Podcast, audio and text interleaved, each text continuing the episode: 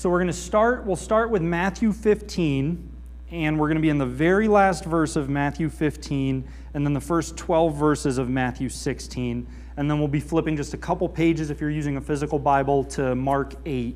Um, but Matthew 15, verse 39. And after sending away the crowds, Jesus got into the boat and went to the region of Magadan. And the Pharisees and Sadducees came, and to test him, they asked him to show them a sign from heaven. He answered them, When it is evening, you say, It will be fair weather, for the sky is red. And in the morning, it will be stormy today, for the sky is red and threatening. You know how to interpret the appearance of the sky, but you cannot interpret the signs of the times.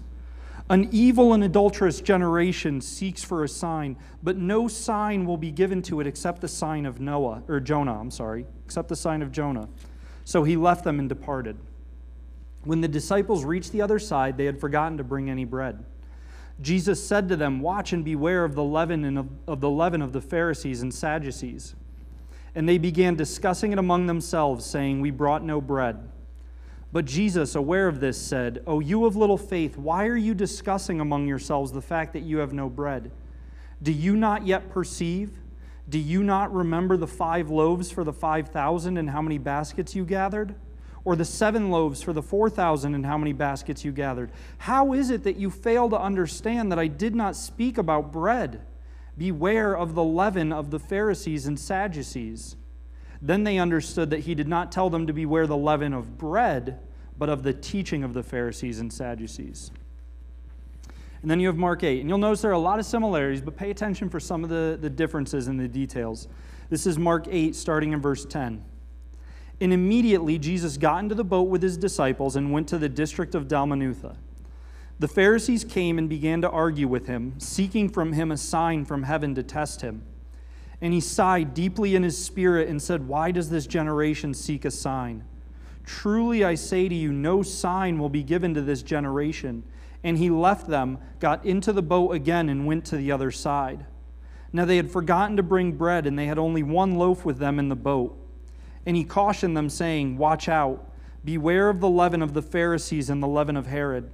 And they began discussing with one another the fact that they had no bread. And Jesus, aware of this, said to them, Why are you discussing the fact that you have no bread? Do you not yet perceive or understand? Are your hearts hardened? He, having eyes, do you not see? And having ears, do you not hear?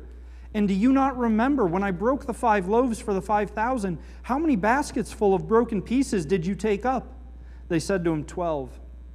And the seven for the four thousand, how many baskets full of broken pieces did you take up? And they said to him, Seven. And he said to them, Do you not yet understand? You have a very fascinating interaction between Jesus and the Pharisees and then Jesus and the apostles here. Both of those passages start with Jesus left some crowd. So Jesus was in one region. He left those crowds, got in a boat, and he crossed the body of water to another region. Okay, so Jesus goes from A to B.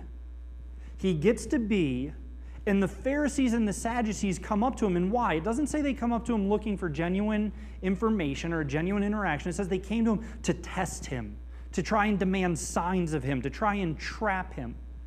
And Jesus absolutely refuses them. And he rebukes them for this, for their persistent unbelief. And then what's it say? He left A, came to B, Pharisees come to him trying to trap him. And it says, and he immediately says no to the Pharisees. He immediately gets back in the boat with the apostles and they go somewhere new. And in the kind of the rush of this, it seems like the apostles forgot to grab provisions. They didn't expect they'd be leaving again so quickly. So now they're in the boat doing some more unexpected traveling, and they're freaking out over lack of provisions.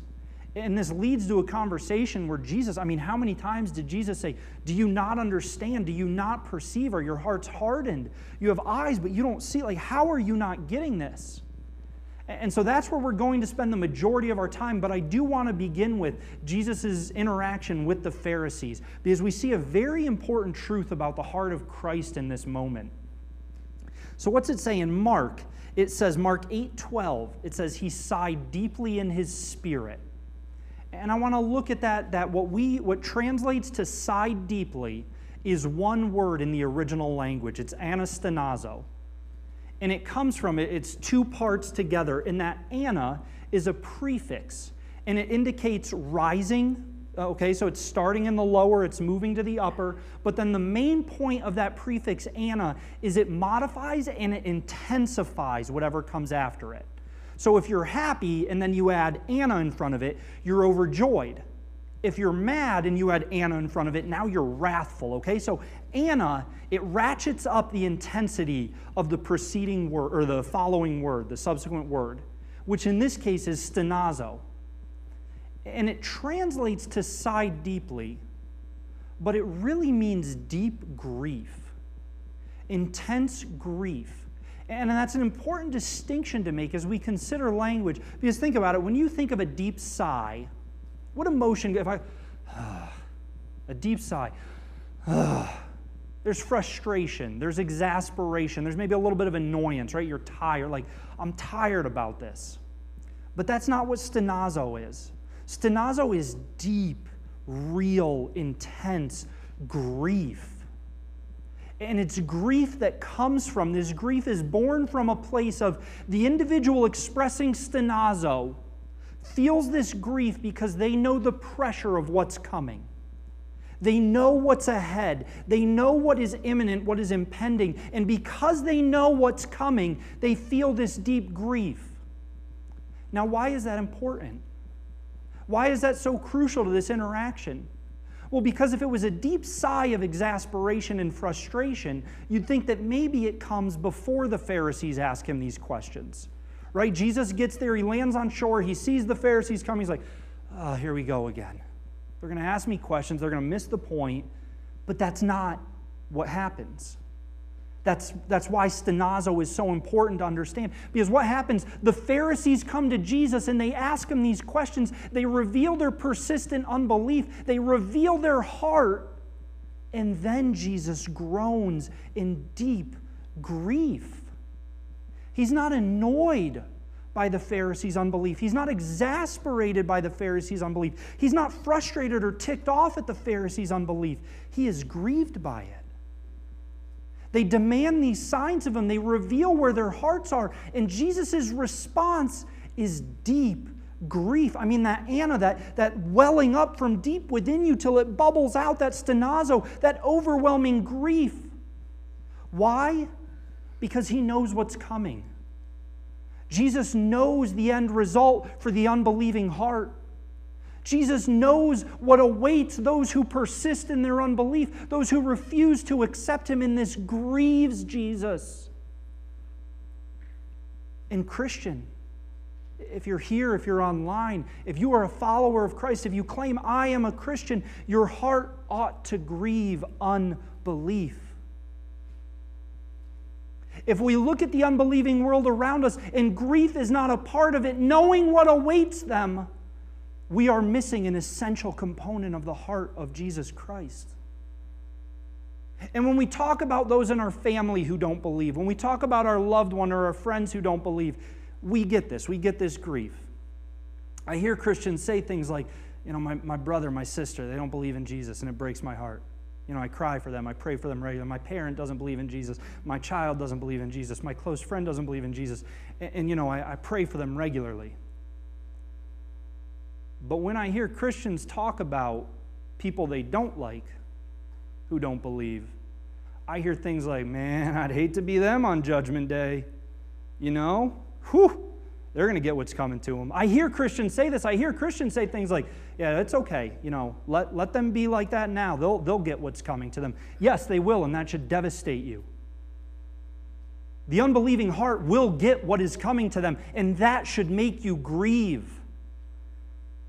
If you believe in the reality of hell for the unbeliever, that should make you grieve. We should not look at the unbelieving world around us and say, hmm, wouldn't want to be in their shoes come judgment day. They'll find out. Yeah, they can mock, they can mock Jesus now, but one day, one day they'll find out. Yes, they will. And that should make you grieve.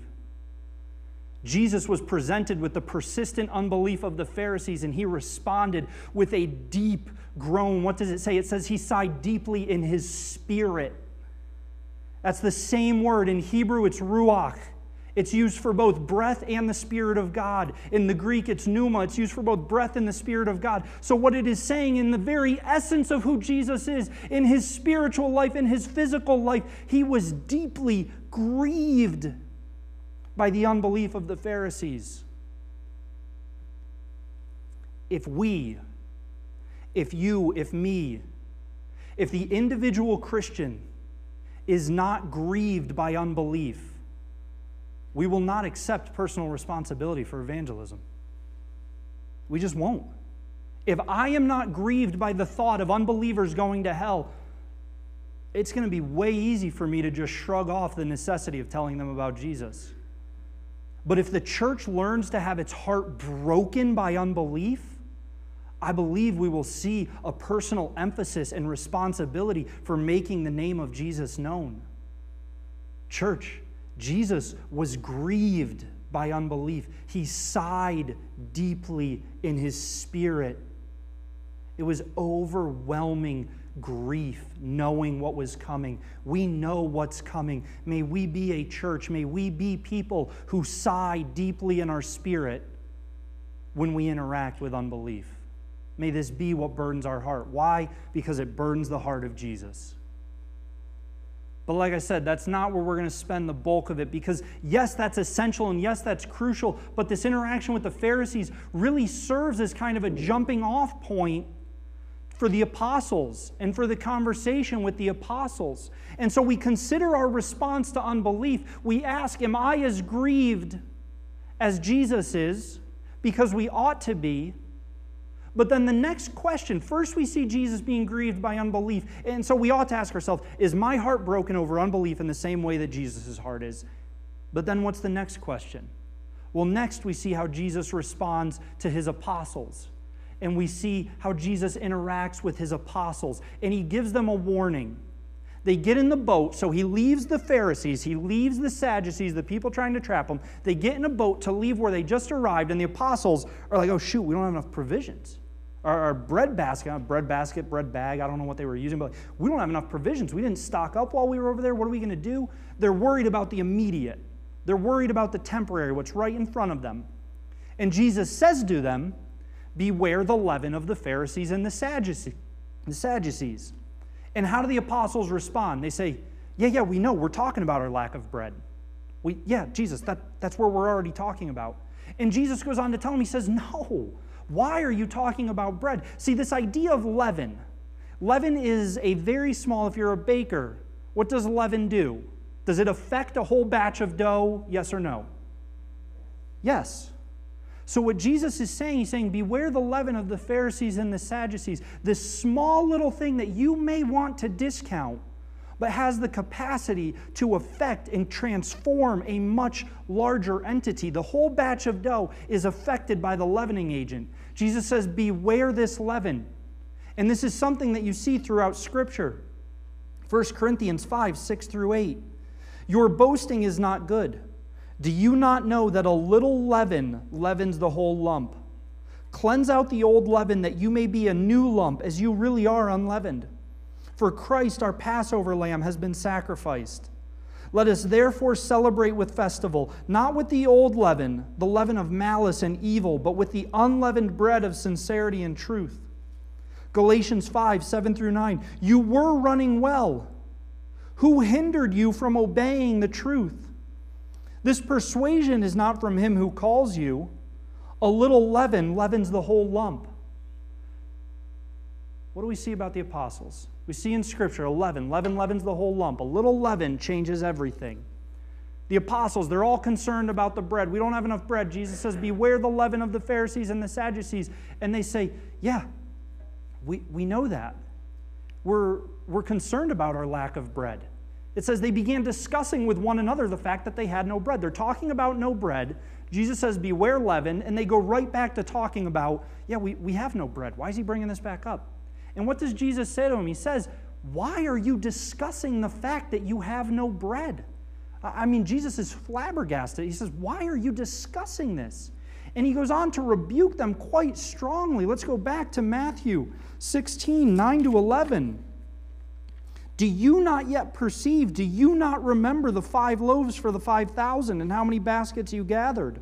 Or the seven loaves for the 4,000 and how many baskets you gathered? How is it that you fail to understand that I did not seek, speak about bread? I mean, he says, How, how have you failed to understand this? This is an utter rebuke of the apostles. In Mark, it's even harsher, it seems. What does he say in Mark? In Mark, he says, Do you not yet perceive or understand? Listen to what he says Are your hearts hardened?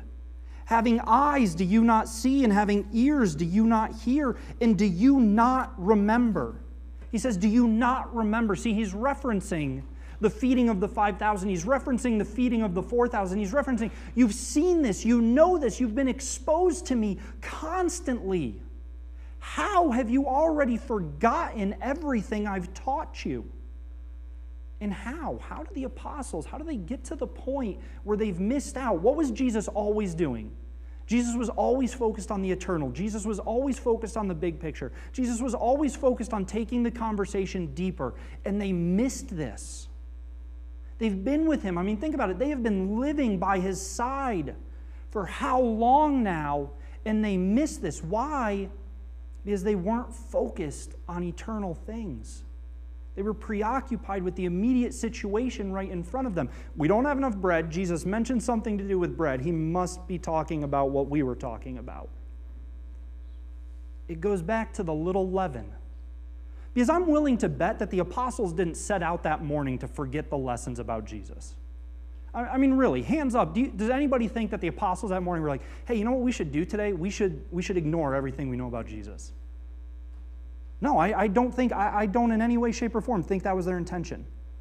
I don't think that's the average Christian's intention. I don't think any of us wake up on a day saying, you know what, I'm going to forget everything I know about the Lord today.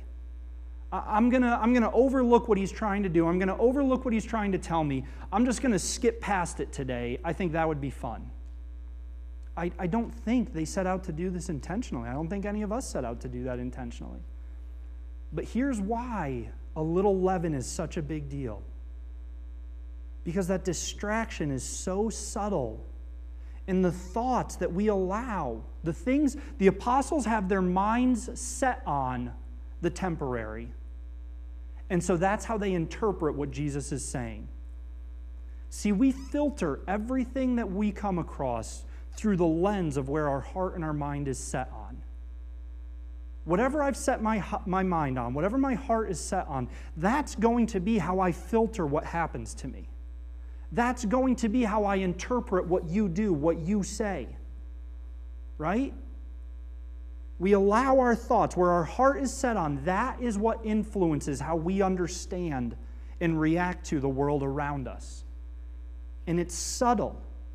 I said, I don't think the apostles set out to do this. I don't think Christians set out to forget everything. You know what? On Tuesday, you know, go grocery shopping and forget what I know about Jesus and blow up in anger at a stranger or get in a fight with my spouse. Like, I don't think that's on any of our calendars. But we have to understand how subtle things work. And I want to illustrate this. In past sermons, when we talked about beware the false teachings of the Pharisees, we used an analogy of a little bit of pie, or a, whole pie with a little bit of poison. I want to use a different way of driving this point home today. This is going to require your interaction, okay? This is going to require your engagement. As Jesus rebukes them, think about this. Everybody ready to participate? So here's what we're going to do I'm going to hum something or I'm going to say something, and I just want you to finish it. All right? Whatever thought I begin, I want you to finish it. For example, I'll give you, I'll give you a hint. This first one, the answer is not Fancy Feast. I am not going to sing to you the commercial jingle for cat food. But I want you to identify the commercial jingle. All right, you ready? Give me a break. Give me a break. Break me off a piece of that. Very good. That was fun. Let's do it again. Dun dun dun What, what am I doing? You guys are excellent. Somebody was enthusiastic. Very good. All right. Ba-da-ba-ba-ba. I'm loving it. McDonald's, Golden Arches. And last one. What would you do for a Look at you guys. That was excellent. All right, quick, quick question, follow up. How many of you this morning watched the movie Jaws on TV, heard that theme song, and while watching Jaws on TV saw a commercial for Kit Kat bars, McDonald's, and Klondike bars? Any of you that describe your morning? Hmm. And I'm willing to bet that 30 seconds ago you were not thinking about the Jaws theme song. But why? Why were you able to get those answers? I mean, you guys didn't hesitate because you knew how to respond to those triggers. And yeah, that word's gotten made fun of in recent years, but there are very real triggers in life. There are stress triggers. When you lose your job, that's a stress trigger. When you get in a fight with your spouse, that's an anger trigger. When your kid disobeys and does it, you know, kind of snotty, that's, that's an anger trigger. When you're struggling to pay the bills and your neighbor goes out and buys a brand new car, that's an envy trigger, that's a greed trigger. There are very real triggers in life. And you knew how to respond to those triggers that we just went over for junk food, for candy, for ice cream, for a movie, for fast food. You knew how to respond to them because even though you weren't thinking about them, you'd been exposed to them. How many of you, another question, how many of you back when you were 10, you were like, man, with my life, I want to memorize the Jaws theme song. That is my intention. No, of course that's not your intention. None of you, you know, when you're a kindergartner, what do you want to be when you grow up? I want to be someone who knows the Klondike jingle. That wasn't your intention. You weren't thinking about that 30 seconds ago, but you've been exposed to it over and over and over and over. And it's not conscious, it's just hanging out in the back of your mind, it's lying there dormant. I bet you tomorrow you're not going to think about that. Well, maybe you'll think about the Jaws theme song tomorrow. Well, within a week, you won't be thinking about the Jaws theme song. But if I walked up to you and started going, da na, da na, you would know is it just lies there waiting for that trigger. And so when you get that trigger, oh, I know how to respond to this because it's become a part of me. It's become ingrained in my thought process. And this is why it is so essential that we beware the leaven of the Pharisees and the Sadducees.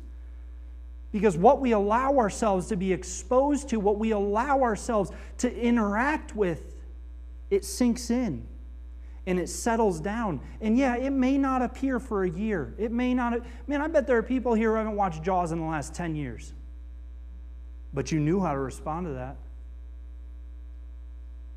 This is what happens with false doctrine. This is what happens with inaccurate theology. This is what happens with inappropriate responses to the weight of this life. They lie there dormant. And they wait, and they wait. And then when we get to that trigger moment, oh, well, I know how to respond to this because it's been waiting back there in my mind. I haven't been thinking about it, but I'm ready when it's time. This is why you beware the leaven. It's not a matter of, yeah, yeah, but I know what's true. So, you know, I just, I ignore that part of the podcast right? I know this i know this church teaches some false stuff but i just i don't interact with that stuff. Or if i do right like i know this movie i know this music i know this comedian i, I know this isn't great stuff but i just i won't let it influence me. Because i know what's right. How many of you set out to be influenced by kit kat? None of you. But kit kat influenced you. We don't set out to be influenced by false teaching. We don't set out to be influenced by things other than God.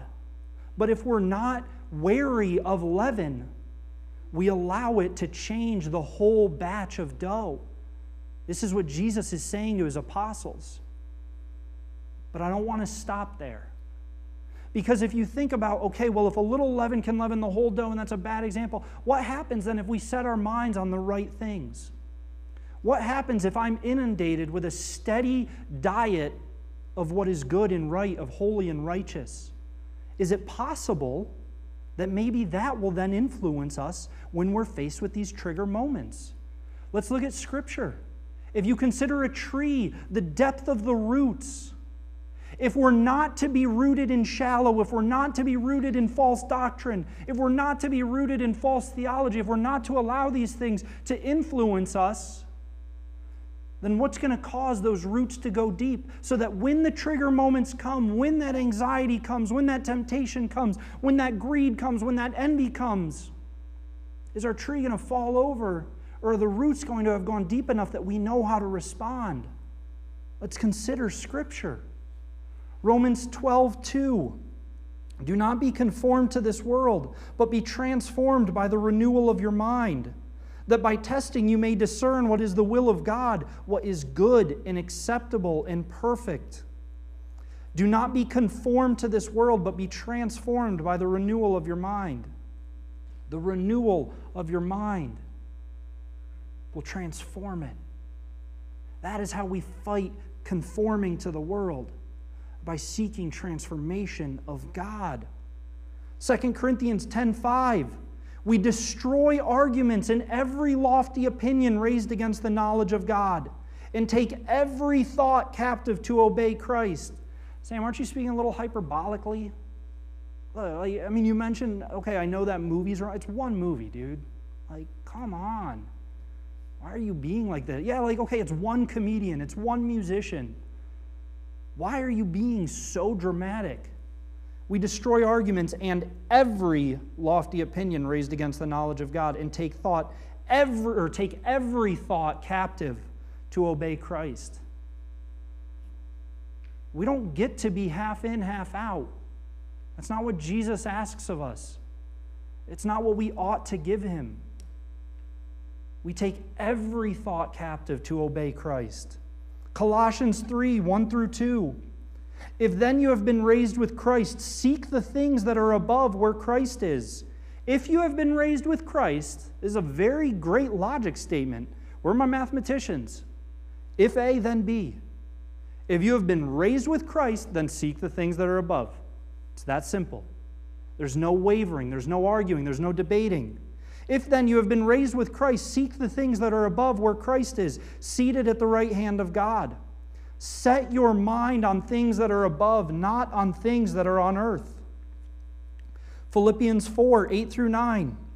Finally, brothers, whatever is true, whatever is honorable, whatever is just, whatever is pure, whatever is lovely, whatever is commendable, if there is any excellence, if there is anything worthy of praise, think about these things. What you have learned and received and heard and seen in me, practice these things, and the God of peace will be with you. Scripture lays out the alternative. If exposing ourselves to the leaven of Pharisees and Sadducees leavens the whole lump, what happens if we expose ourselves to the things that are true, the things that are noble, the things that are pure, that are commendable, that are excellent, that are praiseworthy? What if we set our mind on the things that are above, not on the things that are of this earth? Is it possible that maybe when those triggers come, we'll know how to reply? Is it possible? I would say absolutely 100% certainty. And we won't do this perfectly. I'm not, I'm not saying you have to be perfect. I'm not saying that you'll never make a mistake. I will make mistakes until the day I die. Okay? We're fallen. I'm not saying we're going to be perfect, but I'm saying, what is your heart set on? What is your mind set on? Look at the way you react to this world. Look at the way you react to the triggers of this world.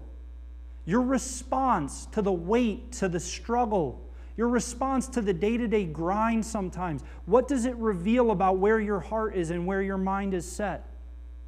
You have to be willing to ask yourself that honestly, and you have to be willing to answer honestly. I want to share a time where I did this terribly. It was my first job after college. I knew everything, right? 22, I'm engaged, I'm living on my own, I'm the man and I show up in my first job, and I do not get along with my boss in any way, shape, or form. And I do not get along with his boss in any way, shape, or form. And the relationship does not go well because they did not treat me how I thought I deserved to be treated. And sure, it wasn't perfect on either side. I'm not saying I was a total snot. But it came to a head. The two tipping points where I, would not do work on my honeymoon we got married, we went on our honeymoon. They wanted me to do work, and I just told them no. I did not tell them no graciously. I did not tell them no gently. I was quite arrogant when I told them, no, I'm not going to do work on my honeymoon. And then we got back and they wanted me to work overtime without paying me any different. And I did not tell them no graciously, I did not tell them no gently. I told them no quite arrogantly. And so he called me, my boss called me into his office, and he insulted me as a husband, and he insulted my parents and how they raised me.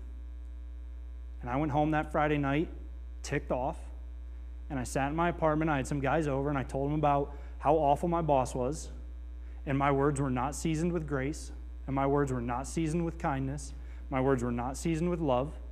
And I told them all about my boss, and I asked what I should do, and they gave me terrible advice. And I took that terrible advice. And I did the bare minimum for the rest of my time there. And that is humiliating. That is one of the things I am most embarrassed about when I consider my adult life. I mean, I did the absolute bare minimum to not get like thrown out that front door. Because my response was, Oh, that's how you're going to treat me? Wait till you see how little I can do for you. Where in the world does that reflect a mindset on things above? Oh, that's what you're going to do to me? All right, you'll get yours. Oh, don't you worry. I know how to react now. I mean, that's, that's just ugly. That is absolute conformity to the world. There's not an ounce of transformation of my mind in that moment. And I've since repented, and I sent an email apologizing. But that was, I mean, goodness. There wasn't a single thing about my response that reflected anything true or excellent or praiseworthy or honorable or commendable. I responded to a trigger of stress and anger with the absolute worst possible response because I allowed just a little bit of leaven. I allowed the idea of, wait, things are about you. The enemy said, How dare they treat you that way? How don't they know who you are? How dare they treat you like that? And I allowed a little bit of leaven from my friends to change everything. And I was absolutely incorrect in every way, shape, and form. Scripture says, whatever you do, whether you eat or drink, do it for the glory of the Lord. You couldn't at all say that I worked for the glory of the Lord after that. It says, don't work as unto men, work as unto God. I ignored that verse entirely because I allowed a little bit of leaven. I allowed a notion from the enemy that I was better than that, that I deserve more than that, that things are about me. How dare they treat me this way? Yeah, that's right. And that's one example where I ignored everything that I am told to live by because it was about me. And it was about how I felt and how I wanted to respond. Christians, we don't get that option. That's not presented to us. Think of this year. This has been a stressful year. We've said this time and time again. There's been social stress, there's been economic stress, there's been political stress, there's been class stress. I mean, this has been a stressful year. Think of how you have responded to the person on the exact opposite of every issue from you, the person who you disagree with most, the way you talk about them. They might not even be in the room. Man, it might be even somebody you don't even know personally. But when you talk about that person who you disagree with most, would someone listening say, wow, that was, that was excellent and praiseworthy and commendable and honorable and loving? Man, the way that you reacted to that stressful situation, that showed me that your mind is set on heaven. Has that been true of the American church this year? Has that been true of you and I this year? Has our response to these triggers this year, has it revealed hearts set on things that are above? Or has it revealed hearts set on things of this earth? The Bible's very clear on where our heart is to be set. Colossians 3 1 through 2. If then you have been raised with Christ, seek the things that are above where Christ is, seated at the right hand of God. Set your minds on things that are above, not on things that are on earth. Jesus rebuked the apostles firmly because they missed this. Do you not understand? How do you not yet perceive? Do you have eyes without seeing? Do you have ears without hearing? Why in the world are you still talking about bread? Jesus said to the apostles. Is it possible that the church needs to realize that this is being said of us when we allow our mind to be set on things of this earth and then allow our responses to be dictated by that? This had to have been a harsh conversation for the apostles in that boat. Sometimes we need a harsh conversation to wake us up to the things we allow ourselves to forget. Not intentionally forget, not intentionally abandon, but we let our guard down. And then when that trigger happens, when that Klondike bar song starts, we know how to reply. Please let our hearts be set on things that are above. Let our minds be set on things that are above. So that when the world looks at this body of believers, when the world looks at the community Bible church that is all of you, they see hearts and minds that are set on the things of Christ. Please. This is a, this is a constant prayer in my own life. And so this week, I want to challenge you we're going to up the ante just a little bit. It's only 17 verses, Colossians 3 1 through 17. So I want you to read it twice every day. Normally I say read it once a day. I want you to read this passage twice a day. I want you to read these verses at the start of your day. And the prayer is simple Lord, in that passage in Colossians 3 1 to 17, you'll see the phrase, do everything in the name of the Lord Jesus. Everything. Do everything. Take every thought captive.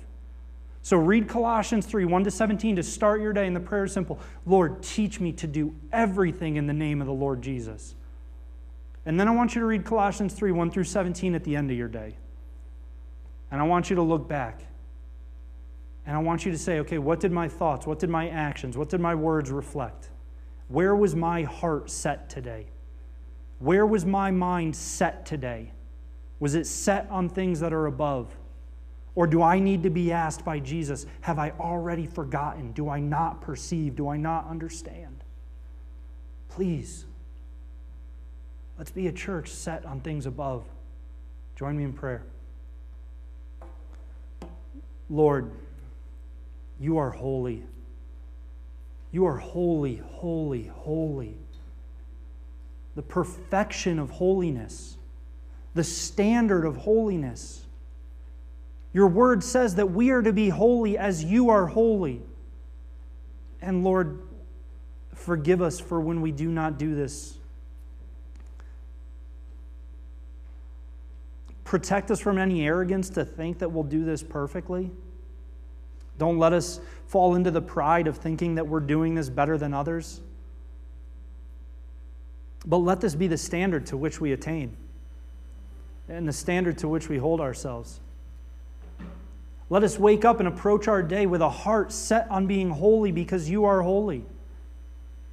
Teach us what that means to set our mind on things above. Whatever is, whatever is true, whatever is honorable, whatever is just, whatever is pure, whatever is lovely, whatever is commendable, if there is any excellences, if there is anything worthy of praise, Lord, teach us to think about these things. So that when the enemy tries to come at us with greed, when the enemy tries to come at us with envy, with lust, with temptation, with malice, with anger, with apathy, let us know how to respond because we have set our mind on you. Father, please transform our lives. Remake me. Please, Lord. Let this be a body of people who look like Jesus do what only you can do. We give it all to you. Teach us what it means to do everything for the name of the Lord Jesus. And it's in that name that we pray. Amen.